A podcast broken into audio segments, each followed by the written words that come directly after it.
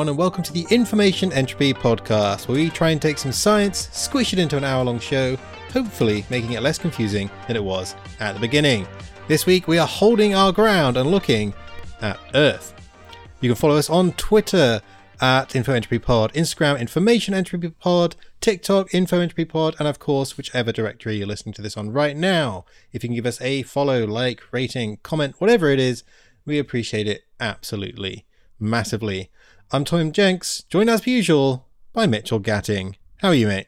I'm doing good, thank you. How are you? It's been a Yeah, it hasn't been a while for our listeners because we've been here every week caressing your eardrums, but it's been a while for us. We've had a busy week, a busy month even.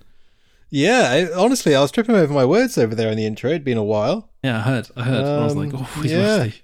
The rust. We're rusty, but we got through it. Iron oxide three's fallen off of you. Oh, just yeah, can't catch it.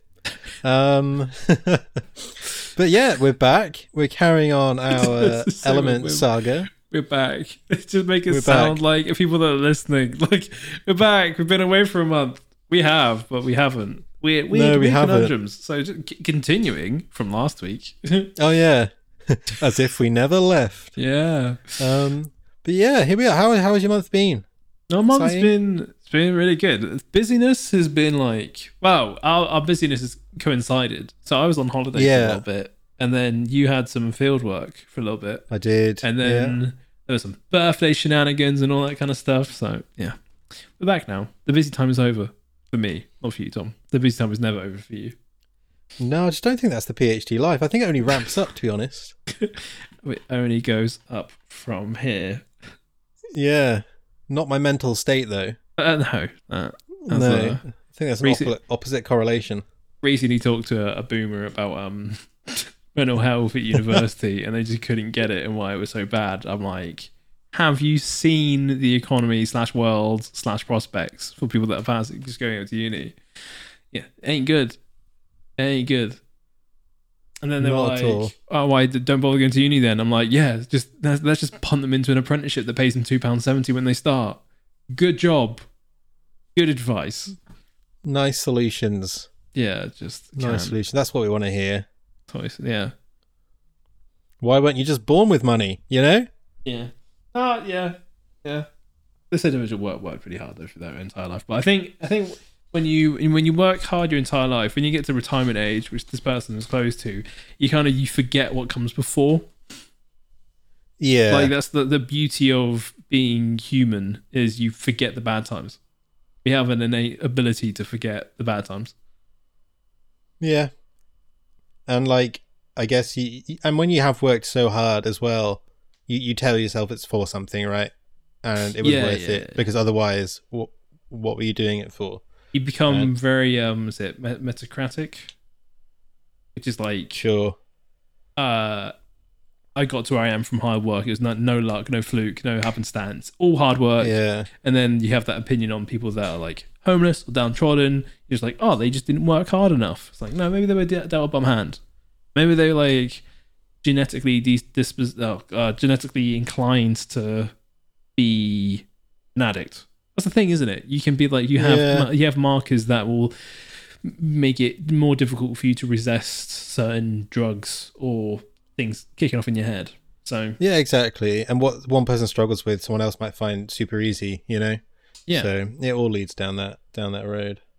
indeed. But uh yeah, that's not what we're here to talk about today. No, this this the Earth. Earth. I did have one Earth. question. I want one Yeah. thing. I want to f- fly by you. Uh, Grace and I last night we watched a movie, and Okay. I described the movie before we watched it as Scarlett Johansson turning herself into a USB. Do you know what movie that is?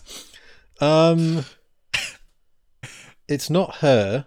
Oh, It's, uh, yeah, you got the one word, one word. Uh, yeah, one word title. Um it's oh it's the one where Lucy? It's Lucy, yes, isn't the, it? the, fir- Yeah, the name of the first, the first human. What they called her. Lucy. Oh yeah. So if you ever pop quiz, they want to know what the, that is. It's Lucy. But yeah, so she hasn't seen it. I've seen it multiple times because I think it's it's a quite an interesting movie. But it gets quite ridiculous. she did, she thought I was taking the mic until she legit gets turned into a USB at the end. It's Um, just wild, like where that film goes, ride. and it just keeps ramping up. You think it's going to come down at some point, and it Yeah. just doesn't. Yeah, It just no. keeps going until the credits roll. Yeah, until Yeah, the until the credits roll, and they're they're holding a obviously it's a green USB that they've put some special effects on because it's all like black and shiny. and then she answers the text message for the guy. He's like, "Ah, where did Lucy go?" Because you're French. That's a poor French accent. Um, he gets a text like, "I am everywhere." You're like, so either she's just like written herself into the fabric of the universe now, and Possible. she's- and she's put all of her knowledge on a USB. It's a strange movie. Uh, Let's hope she backs it up. Yeah, they should make a second Yeah. one. That'd be, that'd be funny. Yeah, that would be interesting. I don't know where they go from there, though. Dave. Have they unlocked 100% of the brain at that point? Uh, yeah, that's what she she does at the end. Yeah. That's what happens. She unlocks. Oh, maybe they 100% unlocked by, uh, 200%. yeah. Oh, they're they're just overclocking the human brain. Yeah. Um, yeah, right. I, I got some quick news to Yeah, go for uh, it, go for it. get us through. Um, slightly confusing. It's taken us back into the realm of uh, quantum uh, mechanics and, and quantum things. So go check out that episode if you want to understand this. But saying that, I'm not sure I understand this, and I, and I did the episode. So here we go. Um, scientists always looking for a, a, a new way to make materials. And one of the most recent ones they come up with is a bosonic correlated insulator, is uh, the technical name. And what's interesting about this is not only is it a new material, but it's also a whole new state of matter that they've created. Um, so that's interesting. And essentially, it's a lattice formed of two materials tungsten diselenide and a layer of tungsten disulfide. They're placed on top of each other, but they're slightly misaligned, which causes this special pattern called a moire pattern. Uh, French. I don't know how to pronounce French words, sorry. Um, and it's re- revealed some particularly interesting uh, properties that they're not fully sure they've grasped yet. They just know they've created the material and it does funky things, and they're shining lasers at it, and It's always lasers. yeah, it's a good time. It's always lasers. So at the quantum level, particles are grouped into two main types: bosons, which are force carriers like photons, like light, um, and fermions, which are matter particles like electrons. Now, the bosons can share the same quantum state, but fermions can't. And fermions are usually early, uh, easier to work with, and this is what most uh, quantum mechanic mechanics m- mechanics Mhm. quantum mechanics. Yep. It's weird because that's what I want to call the people, as in like a mechanic. oh yeah, but that's also the Ma- are, are the ma- ma- mechanics? mechanicists, Me- yeah, because like engineers, engineers. machinist is the, is the thing, isn't it? yeah, maybe It's, it's a movie, isn't it? it is. Yeah, With Christian Bale. can't remember what about though. Um, it's it, he works in a factory and he doesn't eat. That's the ah, shot where he standard gets, he Christian gets- Bale stuff. Yeah, where he gets really, really, really, really thin. Ah, right. That's the image, and then how many how many months later he then goes on to play Batman or some, something I can't remember, but that's the one he's oh, like he just he bulked up. flips. Yeah, Yeah. Um. psychological thriller. So, fermions, electrons and stuff that they mesh together, normally easier to work with, but no one had ever tried just smashing bosons together to form a new material, which is what they've gone and done here. Um, and it's basically they discovered the correlation that drove bosons into a highly ordered state, and it essentially revolves around creating pockets of electron densities that create negative holes that allow bosons to interact with and lock themselves together. And they're hoping that in the future they'll be able to create more of these bosonic materials down the line, even though they don't exactly have a use for them yet. Um, there should be one, and it's a new state of matter, so that's interesting and helps us learn about the universe. Hopefully. I'm sure it will. Yeah, I'm sure. sure it will. No, I'm just trying to Um, remember what happened in the machinist now. It, it was, Um, it was all a figment of his imagination. I, I think I remember from the from the the, the ending. okay, It's, it's a thriller. He, um, it's a thriller. yeah, he, I, I think I've got the image of him in The Machinist in my head, Yeah. but I've never seen the, the, the film itself. Oh, okay. Well, He play. Yeah, it's he hands himself in. It, it, that's he just wants to sleep. That's the whole thing. He works. Oh He my just- lord! He just wants to. Yeah. Yeah. he's really thin, unhealthy, unhealthy. Yeah, that's crazy. Method acting, eh? yeah, yeah, I couldn't, I couldn't do it. Psychology is a wild thing. My uh, my PhD is currently devolved into just pure psychology, and I was not expecting it to be honest. Um, so that's a fun time. Having never studied psychology before, just trying to teach yourself the main principles. Mm-hmm. Interesting, and just time consuming. So much time. So much time. anyway, we're here to talk about Earth. Earth. We are. Um, any facts? Ah, in relation to so one of the reasons why we're doing the whole four elements thing is because Avatar: The Last Airbender is amazing. Um, and why not use that as source of inspiration for for science?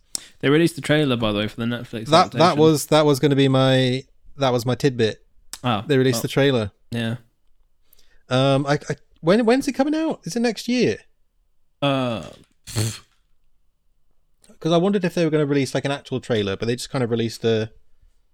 Oh, this is what the elements look like. I think. Yeah. Or did they release a full trailer yet? um, they did. I thought the image had like images of them. It's not this year. It's next Oh, next did year. it? It is next year. One hundred percent next year. 2024, yeah. Yeah. They Um, also no, released a trailer released- for um that anime about pirates. The one that you like. One Piece. Yeah, they released the One Piece trailer. You see that? No, I mean I haven't I haven't watched past One Piece episode like 400 and something. Oh, only. So I got I've got a lot of catching up to do, and then the movie. So, but I I, I, need to still can't understand if I need to watch the movie first it's real, real. or after. Or No, so the, matter? the movie, the one that's coming out, is from the start. oh, they're just redoing it all Yes, the live action. into movies. Oh, they're live action. Oh, Yeah, they're, they're, they're live oh. actioning it. Sorry, I didn't realize. My apologies. I'm just Yeah, no, some totally out of the random anime movie. They're doing a live action. Well, no, it's because they had just released the movie, anime movie of One Piece, like a, not even a year ago. So I thought maybe they were already going on to a second one, and that's where I got lost with you. Sorry. No, no, no. They're doing they're they're trying. Live action. They're trying to beat like the curse of live action movies of comics being. Yeah. I say comic, not comics, because uh, manga be not being trash. Because they haven't. There isn't one that I would say has done a good job yet. Yeah. Well, hopefully. I mean, they they've they've gone from manga to anim- animation, which has worked very well. Um, and uh, one of the reasons why that works very well is they just basically take the comic strip and am- not comic strip, sorry, the manga storyboard. I, I don't know how to properly call that. Um, in like a graphic novel or something, and just animate the scenes in between, right? So it's pretty much one for one. Doing that into a movie, that's where the, the issues come in. Yeah, one hundred Uh, I'm hopeful. I'm hopeful. Like I fell into the um Brandon Sanderson series of books, the Mistborn one and Oh, the next yes, one. nice. Um, finished them all the Mistborn ones in like three weeks. It was one a week, a book a week. I was going to say the last time we spoke, you were hadn't even started that yet. No, I hadn't. Maybe. Uh, yeah, mate, I, I devoured them. Um, I'm on the fifth book now. I've given it a pause. Bloody hell. It got, it got a bit slow, so I give it a pause. But like thinking about how they would even attempt to make that into a movie is such a difficult. Like, there's so much internal monologue that you, I don't think you Yeah. can ever do it properly. That's the issue. But Brandon Sanderson is on TikTok and has spoken about this yeah, he is. It's very vocal. issue specifically um, on transferring novels to films and the, the different pacing that they have, where books flow up and down a lot, whereas a movie just kind of builds up into a crescendo at the end. Um, so I think if were he on board, they would probably do a good job. yeah, yeah. No, he would. One hundred um, percent. as good as they could, be and it would he would be happy. The issue So- being, uh, the third book at one point becomes very abstracty. Right. So I don't know how they would do that. So it'd be good. It'd be interesting. Interesting enough. Story's good. Um, But yeah, Earth. Before we, we go down another hole. Yeah, I got a fact. Okay. Yeah. Um, and this is more to do with Earth as a planet rather than Earth soil, Yeah. because I've uh, open to interpretation. I took it, um, and I came across this fact, and I was wondering whether whether people knew it or not. So this is to do with the size of the Earth, which, as I, I was about to say, we all know, but unfortunately we don't. Most of us know is a sphere. Yeah. Um, and through hydrostatic equilibrium, um, it has an average diameter of 12,742 kilometers, which is 7,918 miles, making it, obvious, well, the, the fifth largest planet in our solar system. But due to Earth's rotation, it has the shape of an ellipsoid. So it bulges as as its uh, equator, reaching 43 kilometers or 27 miles further out from its center of mass than it is at its poles. And it's basically like if you like had a a ball that was wet, maybe a sponge ball or something, or even not, and you just span it around, all the water will come out from the like equator and make, make like a line of that ball. And uh, essentially, a a similar thing's happening. The centrifugal force is pushing all the water towards the equator, making the Earth bulge slightly around uh, around the center of rotation. Hmm. Yeah. So there we go. Fun little fact for you there. Yeah. Nice. Uh, but that's the only one I've got. Okay. I just went the single fact this Single fact. time. I had a pun. Okay. To be a geologist, you have to be a genius. Which needs explaining because a genius is a high grade metamorphic rock, meaning that it has been subjected, subjugated to higher temperatures and pressures than a uh, schist. It is formed by the metamorphic, metamorphosis of granite or other Isn't it sedimentary rock. igneous? Yeah, it is. But you have to say it Ah. like Gneiss, genius. Okay. Ah, okay. That's Genius. fair. Um, all right. Any uh, ge- geologists out there, if you accept that as a pun, let us know. And uh, we'll come back next week with uh, the results. Yeah. I think I know a single geologist. Okay. I- I'll try and get an answer. My next favorite geologist is the mole man from Atlantis. You have disturbed the dirt. Where he's got all the little. man from it. he's got Oh yeah, the, yeah, dirt- yeah. the dirt from the different countries on the bed. that's amazing. Yeah, that's fair. Ah, another update.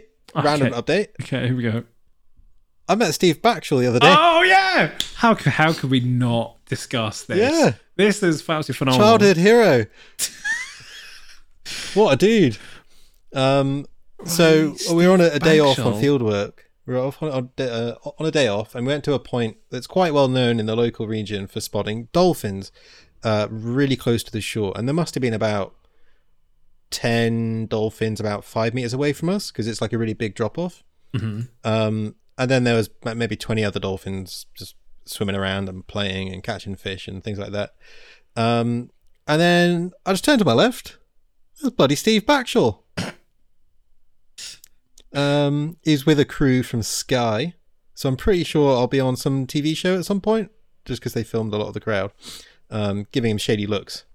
But uh, yeah, super nice guy. So for everyone who is like age younger than like 25 or older than 40 who don't know who Steve Backshall is, I want to say Steve Backshall, MBE. Um, Oh. That's called him Steve. Maybe I should have shown a bit more deference. Yeah, he should have bowed, said sir. Um, he when we were growing up on uh, is it CBBC or BBC for kids? Uh, Both. what? Both. Well, he did CBBC like Yeah, for the kids, but he also did like more adult stuff as well yeah, like he on the BBC. Yeah, he started on the really wild show, the Blast from the Past. yeah. right. Um, and then that was in 2003. And then 2008, uh, he started Deadly 60, which was a show that essentially went and found like like in each series he went him and his camera crew travel the world to, to attempt to find another like 60 of the deadliest animals of of the world. Um, Yeah. like tracking them, going into details about the habitat, like what they hunt, and that kind of stuff. Um, and then they did like Deadly 60 Bites, which is like a shorter five to ten minute standalone segment, um, where they found like the the fastest, the most toxic, the fiercest, best offenders, the like mass attacks, airborne deadliness. Um, yeah, that was incredible. So a lot of the interest, I think, even for me, animals and stuff, directly came from Deadly 60. Yeah. No, it was really weird. Like, this is the kind of stuff we grew up with, and everyone who was with me had no idea who he was. Um, which I was absolutely Gen Z. ashamed at. Ruddy Gen Z. Well, they're they're it's not English. They're British, sorry. So, Ah, so- um, I, understandable, but yeah, someone you kind of grow up watching and influences like your, as you say, your interest in things. I can't- I Um, can't believe people don't know who he is. He like hosted Blue Planet Live on BBC One. Like, yeah, and I, I didn't big guy, Like, big man guy. on campus. Yeah. Then he went to University of Exeter. Did he? Yeah. Oh, Local. local boy. Local boy. Love that. I mean, anybody says anything like, oh, "Yeah, you came like like 15 minutes from where I grew up." Oh, local boy. Then. oh, local boy. Yeah. But yeah, that's funny. Um, but yeah, got a selfie, left him to it. He was practicing his lines, and uh, yeah, that Are was, you that trying to tell really. me that hit there's lines for these things and they don't just make it up off the cuff? Um, well, they definitely have some information they have to get out there, right? They're like, it doesn't really matter how you get it across, but you should get this information out. Like, I don't have a script here, but I do have the information down that I want to get out because Oh. otherwise I would not remember it. I don't know. This is I'm just off the top of my head. Yeah, well, you're just a superhuman, aren't you? You, you know what they say? Yeah. You you didn't want to go into like masters, PhD and stuff because it was just too easy. You needed a better challenge. You know, what? yeah, let's do an apprenticeship. That seems like a better challenge. yeah. Give me that two pound sixty an hour. yeah, mate, seventy. Don't diddle me out Oh, of ten p. sorry. Sorry, of course, yeah. Uh, right. Anyway, tangents aside, What is Earth. Earth? What is Also- I see. Earth? I got what is soil? Because Earth is actually quite not scientific of a word to use. oh yeah, I just went straight for the planet, but that's fair. I think soil is valid. Yeah. What's soil then? what is soil? Yeah. Go on, let, let us know. I don't have this written down. Oh, Tell us off your off the dome. Oh, what is well. soil? Soil is a mixture of organic matter, minerals, gases, liquids, and organisms that together, in a combination of all of them living harmoniously, and sometimes not all harmoniously, support life. That'll do it. That's it. Yeah. Yeah. Um, do you know, Earth's body of soil, I and I don't want to say say this uh, phonetically. Um, pedosphere. Yeah. yep. Yeah. Pedosphere. Yeah. That's what I'd go with. Yeah, yeah, yeah, yeah. Pedosphere. Um, and has very four very important uh, functions. Uh, it's a medium for plant growth. It's a means for water storage, supply, and purification. Uh, it's a modifier for Earth's atmosphere and is a habitat for organisms. Yeah. I- get it, and that makes that is absolutely perfect definition. But what is it? Do you know what I mean? Like, what's mud? And I realized I could have answered this myself Just had I gone down this route. push is it down. just broken down rock Like, yeah, isn't it? and like dirt mixed together with animal matter and stuff broken down? Yeah, vegetation all mixed together. Because depending on uh, where you are, it depends on like the the earth. Like if you're around places that have got lots of sandstone, you'll have like sandy dirt, won't you? Yeah. Loose. It'd be quite red as well. yeah, depending on it. And as the Bible say, it says you don't build your house on uh, sand. No, of course. Yeah, you build it on the rock. Tragic idea. Yeah.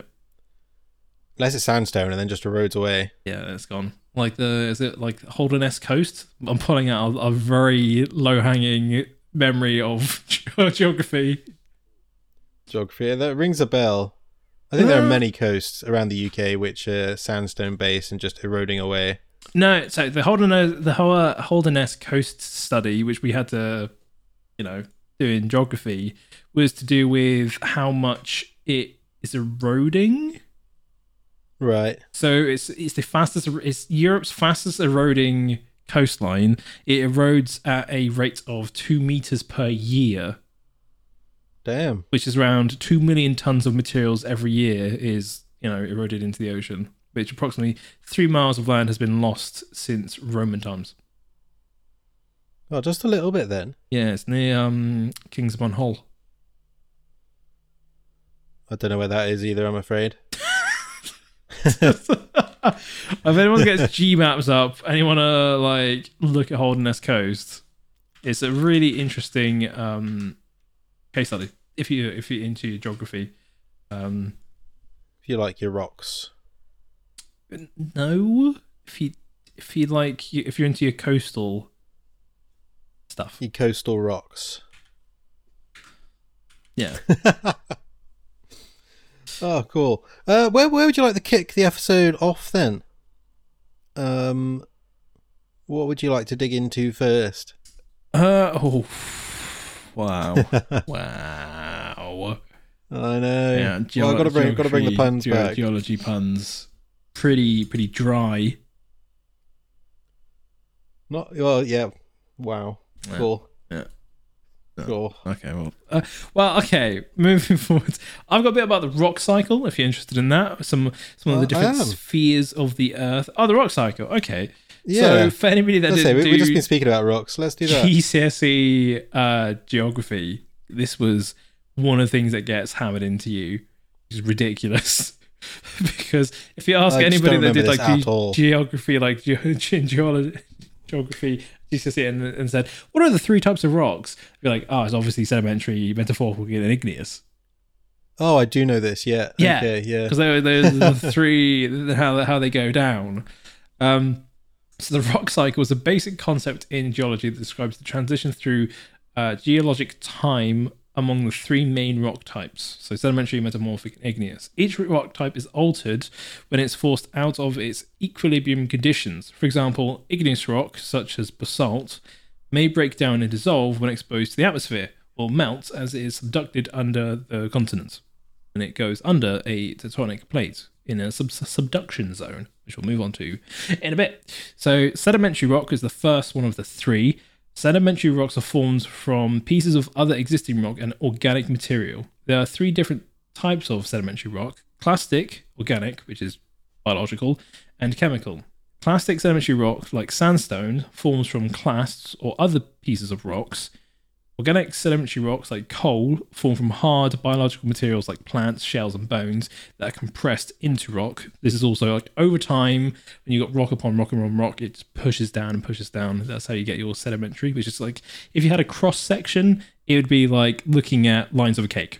If you had different tiers, which were different colors, Right. like up, there you'd have like coal and then clastic and that kind of stuff, all all the way up.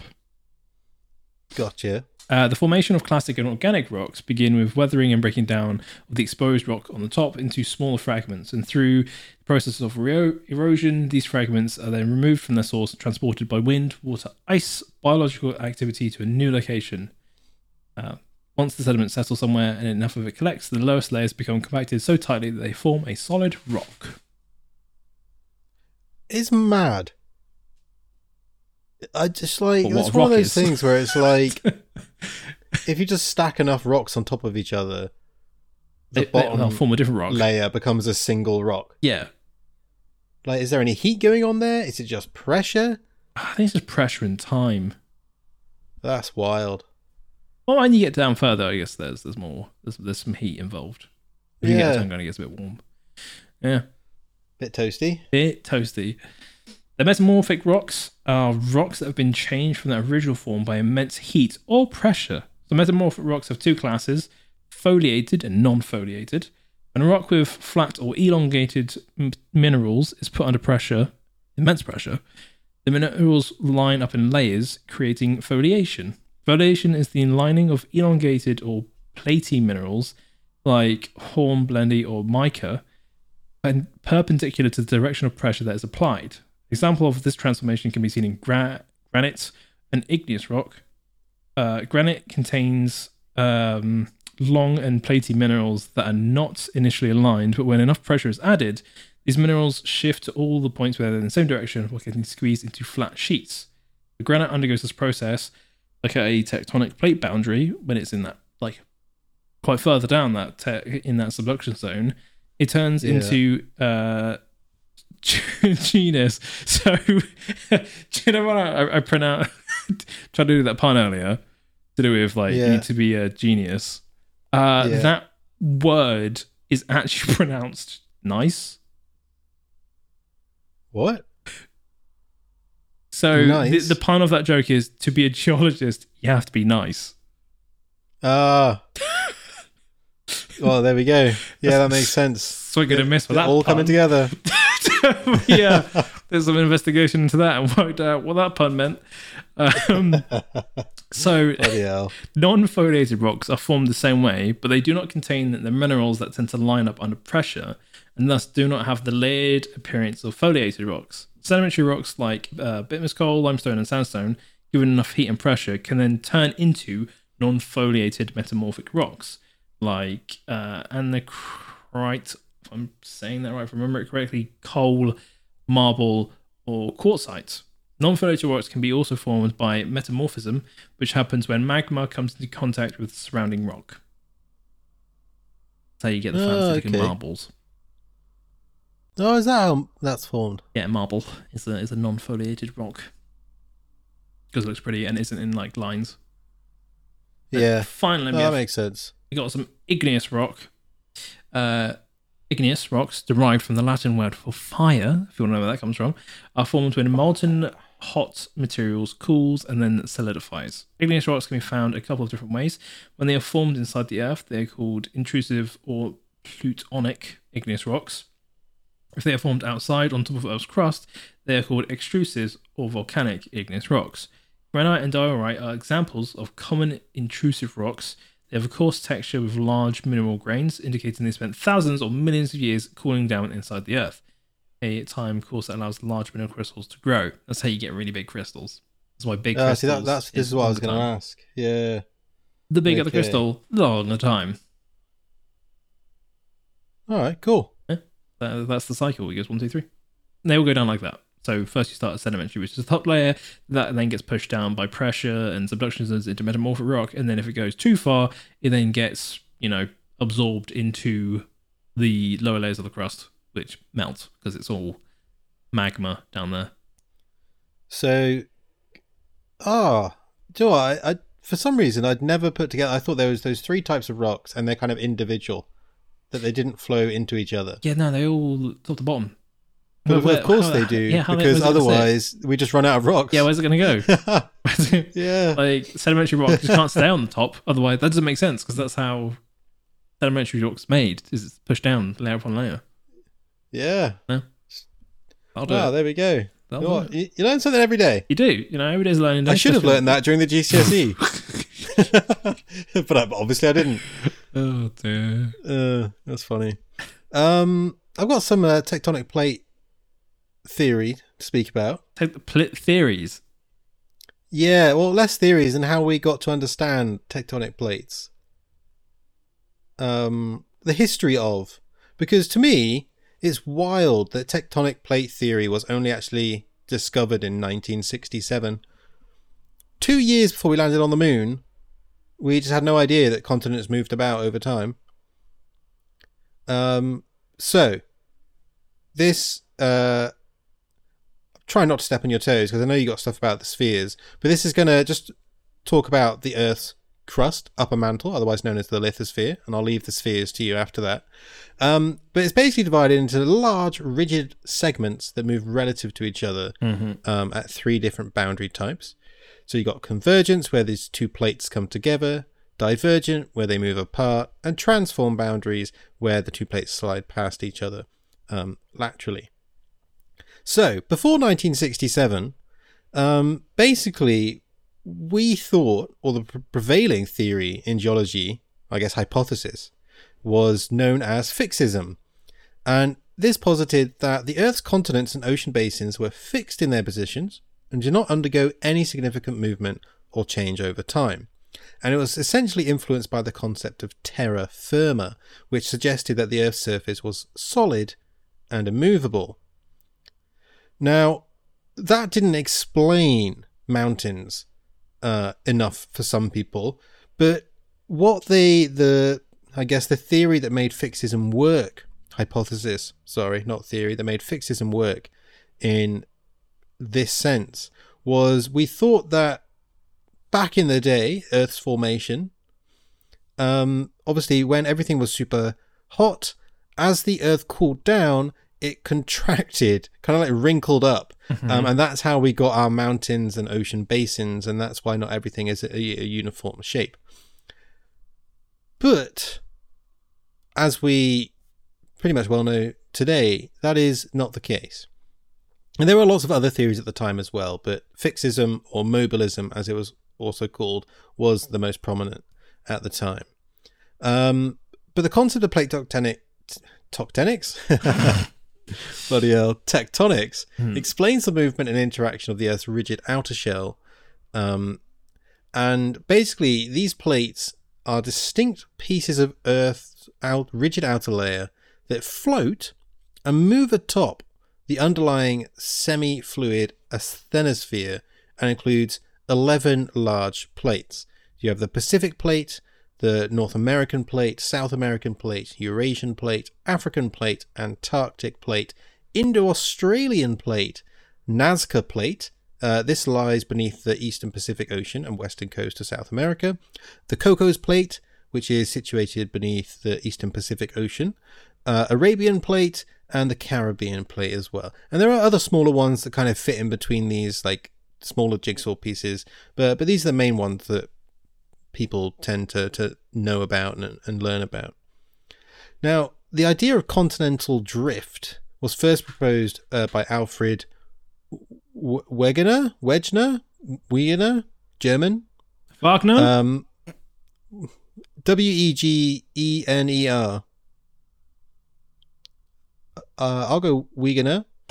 Um, and he basically looked at Africa and South America and went, they look like they'd fit together. Um, and he hypothesized that the continents were once joined together in a supercontinent called Pangaea and had slowly drifted apart over millions of years. Pangaea. To back this up, oh, Pangaea, is it? That's Pangaea, you're right. Oh, okay. So I just want, to, just want to um, trigger some people out there who were who like Pangaea. um, a lot of people were understandably critical at the time because fixism had been around for quite a while. Okay, it was the prevailing theory. Scientists don't like change, even though that's what we should study. Um, but you know, so a lot of skepticism until uh, Wegener started to look at rock formations, fossil records, glacial deposits between continents that he believed were once adjacent, and found that they were actually very similar. And a pivotal piece of evidence came from mapping the ocean floor uh, during the Cold War, when military submarines were used to study the ocean floor uh, for strategic purposes at the time.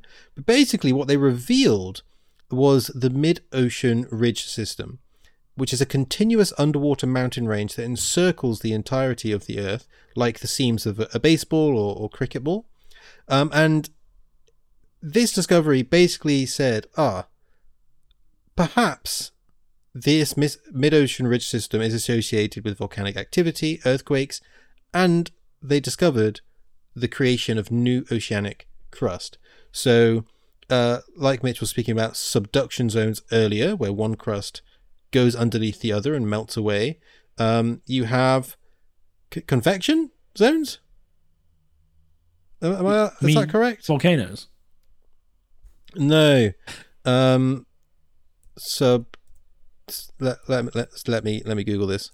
I'm I'm typing in subjugate subduction zone versus. Surely you can only have a uh, subduction uh, zone though. Well, no. What's the opposite? You wouldn't have an opposite though, because it can only go down. You can't have up because that's just the other side of the subduction plate. Surely. Divergent boundaries. Um, so basically, you have subduction and divergent. So subduction is where two plates meet and one is forced under the other, but divergent is where two plates move apart and new crust is formed Oh, yeah, in between vol- them. Volcanoes. Yeah, yeah. Um, volcanoes. Hawaii? uh, Is that am I part getting of that that? right? well, no, because that's not okay. It's near a plate boundary, but I don't think it is the plate boundary. Otherwise, Hawaii and volcanoes would just be getting bigger and bigger. Right, right. Hawaii is getting Um, bigger. What are you talking about? Yeah, from the volcanoes, but like that's where magma comes up over the surface and creates new islands, right? And makes the islands bigger. But there are actual zones where in the Earth's mantle where it is torn apart and magma fills that hole, Yeah. right? Otherwise, the continents wouldn't be able to to move; they would just be sucked down under, and I don't know, maybe a black hole would form. Uh, there's, there's nothing feeding the conveyor belt, right? It's essentially a conveyor belt. You have one end that gets tucked away and one end that comes up.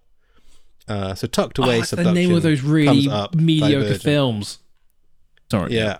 Divergent, convergent. Um. So that ex- this process explained how the sea floor could be spreading and consequently pushes pushes the continents apart. And then scientists discovered that every so often the Earth's magnetic field reversed in its polarity. And when molten rock solidifies to form the new crust at these mid ocean ridges, it acts like a record of which direction the polarity was at the time. So they went down, got a load of rock samples, and saw that actually it was banded. So at some times in the geological history, the polarity was one way, and then as you moved closer towards the mid ocean ridge, uh, it would flip and it would flip again and it would flip again. And these were newer rocks, essentially. Um, so they were able to use this method to go, okay, this is a zone of creation, uh, meaning that the continents must be moving apart. Hmm. Um, so yeah, I mean, eventually, if you just left your house in one spot for millions and millions of years, it would get subducted. How dare you? For a start, say such a thing.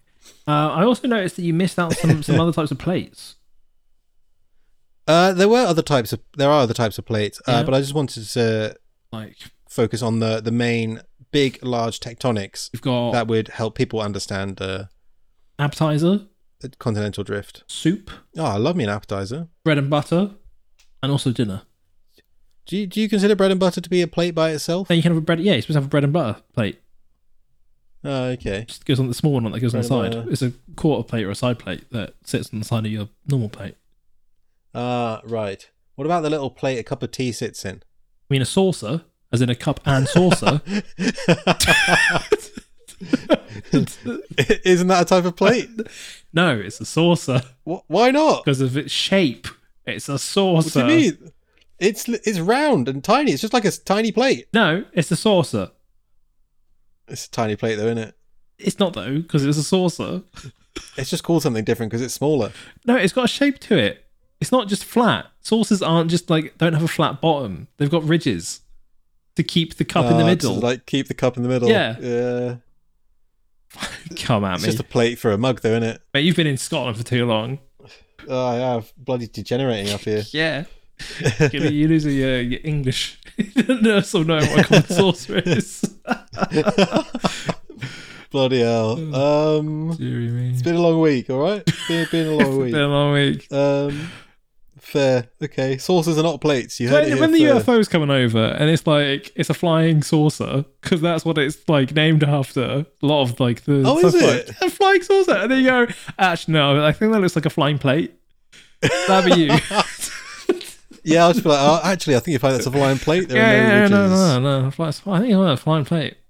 A saucer. Flying no, plate. no, I think it sounds better. a flying plate. It's just a frisbee at that point, isn't it? Just an upside down frisbee. Oh, are frisbees plates then? If you turn it upside down, like what? You know, how much like curvature do you have to have on the side before it becomes a ball?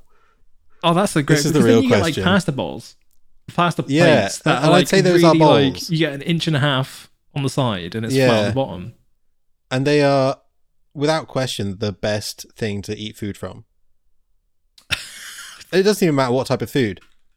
Um, Pasta bowl. Yeah. It has to have no apart from lip. cereal. Now that's one of the defining characteristics of a uh, Oh, but they always have a bit of lip, don't they? They Um, always give you a bit of lip. vessels with no lips, especially if they have a more rounded profile. Okay. Well, technically, I've never touched a plate then. Like when is a plate not a plate? When is a dish not a dish? When is a plate a saucer? Yeah, when is a cup and not a saucer? There's, a, there's, a Um, so really good, there's a really good subreddit called um, "We Ask for Plates." If you want to go have a look at it, it's when that that that that fad of when restaurants were just like putting food on random things like a slate. I hate I hate when restaurants serve food on a on a on a piece of slate. Cutting using a Uh. knife and cutting into the slate is the one of the it's, it's a terrible experience. Yeah. Hopefully, they only do that with like finger food though, like a burger or Uh, chips. Do you not do you not eat a burger with knife and fork? Oh, no, mate, savage. Absolutely savage. Savage. Oh, well, Uh, unless the there's too much in the burger. it depends how big it is, and it depends where you're where you're ordering your burgers from. Sometimes I'll cut in half. yeah, Right. half these, And then leave it, leave it at that. and then eat it But, sideways uh, because for some reason they decided to go up instead of out with burgers, which I'll never understand. Yeah. Uh, I don't know why. Like our mouths don't go, our jaws don't unhinge to the. And then you have to like squish it down, and like half the stuff comes out. Oh yeah. I Yeah. would uh, for for a while was thinking about getting some scientists to write a paper on the science of frictions within burgers and what's like the perfect um friction. It- what this- What's the there's a name for it, isn't it? Like cohesion level, abrasion level. Okay. Um, because I had a, I once had a burger that was so sloppy that I was like, this is ridiculous. They just haven't thought about this at all. It was just like meat, meat, meat, meat, gravy, meat, gravy, meat, gravy. So when you like put push down from top and bottom, it was like, you know, those those old like they were called like pongs or whatever they were called. We, Like you pinched it Right. and it like flung a disc across the Oh room. yeah. It was essentially that in a burger. Like I went to bite down and my middle pork layer just went flying across the room and got stuck on the window.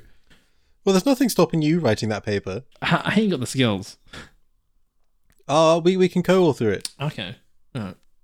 Maybe maybe less Cool. a paper, maybe more like an article. More like a scientific article. An opinion piece. Yes, opinion piece. Basically, basically, what you want is just a place to rant. That, That's what you're asking for. Well, Okay. To be Well, honest, you have to we've been publish meaning a couple to of create papers before uh, you're a allowed an website for this piece. podcast for a while. I'll just create a sub page that's like Mitchell's rants, and just go. onto I think we should and have a subsection. We should just do an extra like five ten minute episode, however long you go for, each each week or month, and uh, it's just you. It's special. It's just a you know what grinds my gears? Yeah, I gears. don't want to say that. Like, yeah, Peter Griffin. Do you know what grinds my gears? Uh, Um, right. Spheres. So that's plate tectonics and Spheres. sources. Oh, okay. You know, we'll, we'll, it's in spheres. We'll move on to um, earthquakes and Oh, Rick- yeah. Mr. Richter. Ah, or not anymore. What? Don't use Richter anymore, do we? You know, No. since when? Richter was abandoned a while ago. Since when? Uh, hang on. When was the Richter scale replaced? Uh, 1970. Huh. See, that's strange. yeah. Um. So e- they they still taught us the Richter scale in school, though. Which is so I would understand why you would think so that. So strange. Okay, so now it's magnitude class. It's a moment magnitude scale. Yeah. So the Richter scale was a form of magnitude class. Yeah. Or the way to classify mag. But now you measure it with the moment magnitude scale. Yes. Okay, well, let's go into what an earthquake is. It's a seismic, Yeah. seismic we'll come back to Richter in a bit. um, it's essentially the result of a sudden release of the accumulated strain energy within the Earth's lithosphere, which is the like the you know what? We should have gone into spheres. Uh, I shall silly. Crust and upper mantle. Yeah, essentially the the outermost shell of a terrestrial type planet or natural satellite has a lithosphere. It's composed of a crust and a the, the portion of the upper mantle that behaves elasticity for, on timescale of thousands of years or greater and it flows around. Um, that is the lithosphere. And what you essentially have is an accumulated strain energy within that lithosphere of those um, subduction zones along the fault lines. Um, and when they interact with each other, that if you imagine uh, like something being pulled under. I don't know what's the best way to sort of vis- do this in like an audio format that visually makes sense. Essentially, if you put your like if you put your hands out flat and put one under the other and like curl the other hand, that curling of the upper hand that goes around is essentially the uh, accumulated strain energy that is is being sort of pulled under, and then what will then happen uh, is those frictional forces and stress builds up at time causes strain, and then it will release that energy which has been stored for thousands of years, uh, which will then cause a sudden rupture along those fault lines. And this rupture will generate a seismic wave, which are propagated vibration, propo- propagating vibrations of energy that travel along the Earth. Seismic waves can be found, uh, can be broadly classified in two main types: body waves and surface waves. Body waves consist of a primary P wave and a secondary S wave. And P waves are compressional waves that travel faster than S waves and can propagate through solid and liquids. And S waves, on the other hand, are shear waves that propagate only through solid materials. And they did some. There was some, some research they carried out about to do with earthquakes and working out where it's going to bounce and all that kind of stuff with some new technology. If you want to go search that, quite interesting because they could work out where the waves are going to go and bounce and how much it's going to affect certain areas based on. I think it was to do with like how solid land is over a certain area. Very interesting. Oh, that's cool. Yeah. And so surface waves, as the, the name implies, travel along the, the, the Earth's surface and are responsible for the majority of damage caused by Earth waves. So these waves are slower than body waves, have larger amplitudes, making them particularly destructive near the epicenters. Uh, if that epicenter happens over or under, or like uh, water, it can then the displacement of an energy in that area, which is like an up and down motion, can be the epicenter for a tsunami, which is um, Right. when water is displaced from an area and causes the wave to be pushed into land. Yeah. But Destructive. yeah, the severity of the earthquake is measured on using various scales, such as the mo- the MW, which is moment magnitude, or the moment tensor scale, which is just M, uh, which takes into account the total energy released by the earthquake. Yes. And I think the reason why they moved from the Richter scale Hmm. to the moment magnitude scale is because the moment magnitude scale is logarithmic. So what that means is that each whole number that you increase on the magnitude represents a tenfold increase in the amplitude of ground motion. So if we go from one to two on the scale, we haven't just doubled, we've actually gone up 10 times the amount of uh, energy that's been released. And why this is important is because the Richter scale would go up to like, I don't know, eight or nine, but there was actually many steps above that.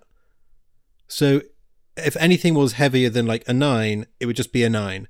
Yeah, so to, to give to reason behind why this was the Richter scale uh, was replaced because it only really worked where it was designed for, so South California, Southern California, Oh, right, yeah. and for only of those occurring within a 370 miles of the seismometer.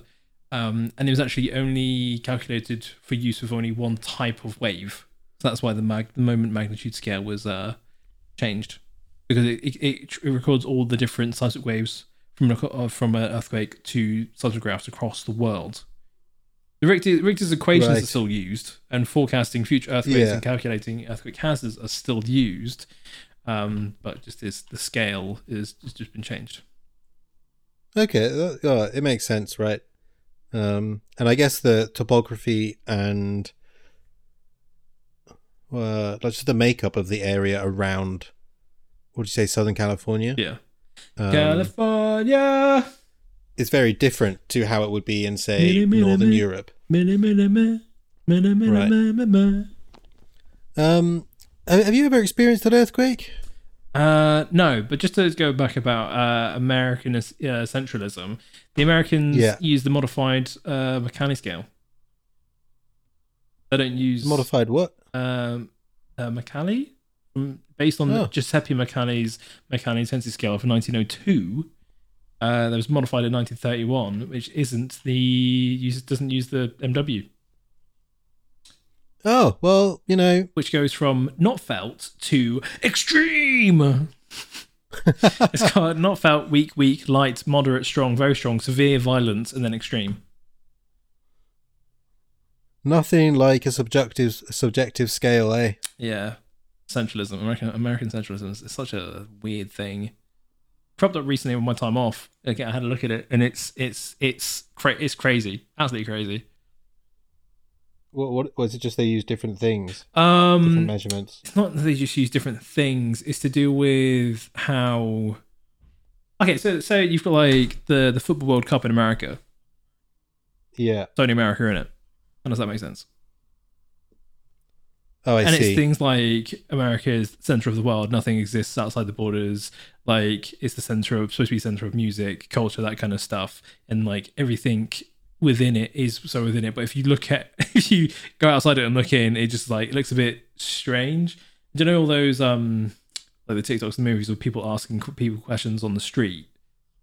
yeah. firstly there's a failing in like the educational system that's been known for for generations now but there's also a level of they don't know certain things because they don't look like for for, for, for us you know we go to europe we've traveled that kind of stuff so we know different countries that we've just picked up through just osmosis of life whereas american centralism it kind of is a you don't look beyond the borders and you have the different counties not counties counties is uk Right. States. states. Well, there are counties as well. Uh, yeah. So it's kind of that, that weird. Nothing exists within the boundaries. I see. Yeah. That's why they've got their own things. Cool. Yeah. Okay. It makes sense. Uh, I think it explains a lot. Yeah. yeah. Um. But yeah, have, have you ever been in an earthquake? Experienced an earthquake? No, I haven't. Can't, not, that, No. not that I remember. No. I I remember being in two. Oh. Um. One was in Swansea actually. Um. I don't know if anyone remembers that being on the on on the news. There was a I think on the moment magnitude scale it was a six or a seven. Oh, jeez. That seems high. Twenty. Uh, at the epicenter, this is, right? Yeah. Yeah. No. Yeah. Not So not, in, not- not in Swansea. yeah, in Swansea with like It was buildings maybe down. maybe I'm completely making this up. Let me let me let me get the right facts. Um, Swansea earthquake, 2018. Um, struck at 231 by two oh sorry, it measured 4.4 on the moment mag- magnitude scale. Um, ML means local magnitude, so that was what it was in by the time it hit Swansea. Oh. Um, and then I was I got sh- sh- shaken out of my bed by one in Italy. okay. Must have been. Uh, well, I was on field work, so it was definitely less than a year ago. Um, but I was, I can't remember if I was napping or no, it was just the morning and I hadn't woken up yet, and the bed was literally shaking around. Uh, I'm very confused. Um, but I, I think I forget, like, Italy's actually quite, not a super active country, but not inactive. No. Still got active volcanoes going on over there as well. Um, but yeah, thankfully nothing too, nothing too bad. Nice. Yeah. All right, we got we got about a minute left. Uh, anything else you, you would like to cover in that said in a minute? minute. Uh, yes, Earth Technology. Quickly, quick fire round. Dirk Tech. Uh, there's a, a new company that is using positively charged tools to clean. Okay. Uh, National Janitorial Solutions uh, says that all dirt has a negative charge and all cleaning chemicals have a positive charge. The dirt is removed from negative charge dirt attaching to positive charge chemicals cleaning solutions. However, usually a positive charge residue is left behind and the cycle of attracting dirt starts at a faster rate. So they are using positively. So they are training service providers and providing kit does not use positively charged chemicals to remove dirt, but instead uses positively charged, tools that allow the surfaces to stay cleaner for longer. Um, they include a microfiber dust mops, and the benefit of using a microfiber dust mop uh, is 65% more dirt is picked up and treated, and then will get less dirty because it's not you're not charging the surface. This is less dirt and more, you know, Mud dirt. Ah. That's interesting. Yeah. Like a bee, That is interesting. like bees. They they know not which flower to go because it's positive, positively or negatively charged. Yeah, that is wild. Um, TikTok has sucked me in recently with bee documentaries. Oh, it's all the buzz at the I just, moment. I just love bees. but how like you have a bee and the workers are like, ah, oh, sorry, you have a queen, and then the workers are like, sorry, this ain't, this ain't, this ain't it, fam. Um, so they like stage a coup, and they breed like two or three more queens, Mhm. and then hope that the current queen doesn't find out. Oh, very dramatic. It is very dramatic. Um, yeah, cool stuff. So a lot of puns. I've been recently listening to uh, Dungeons and Daddies, Dungeons, oh, so good. not a BDSM podcast. Have you finished the first season? No, no, I've already just got into it. I've only, I've only started this to Ah, okay. last week. I'm on episode 17. Oh, no, just 20. 20. Episode, yeah, episode just- 20. just- episode 20. just throwing 20 hours into that Yeah, in the past week. I've been listening maybe to maybe work more. and stuff. Um, Oh, fair. I, uh, Dungeons Daddies is one of the funniest when I, like, D&D get my teeth into something that I very much enjoy, like music or a book, I will. Well, I was just thinking, how have you how have you had time for books and D and D podcasts? That's impressive. Oh my! I stopped reading books like two weeks ago. Oh, okay, it's been cool. a podcast now. I've done a lot of traveling with Uh, work okay. and stuff, so I've been I've been in, in like a lot of travel zone time to just be like, oh, I have three hours to London, time to listen to three. Uh, okay, Yeah. yeah. that's fair. Uh, but yeah, Dungeons and Daddies, not a BDSM podcast, is Sometimes incredible. a BDSM podcast. Actually, more. Yeah. Um, Um, fantastic. but the Henry is it? No. Who's the the the stepfather? Ron, Ron. I can't remember the actor's name who plays Ron. Rebecca, but she is incredible. Uh, just some of the shit Rebecca she comes out with. Is her name. Rebecca May, that's it. Uh, uh, you have got some funny, funny times ahead of you, Oh, and I wish I could listen to it again for the first time. they're they're all all of it's very funny. All of it's good. Good Yeah. stuff. And the DM as well. Can't remember his name off the top of my head. Because I listened to it, oh, it must have been over a year ago at this point. Is just phenomenal. Just the way he gets them to do things, Mhm. and just the way he's thought about it. Oh, chef's kiss. Chef's kiss. Chef's kiss.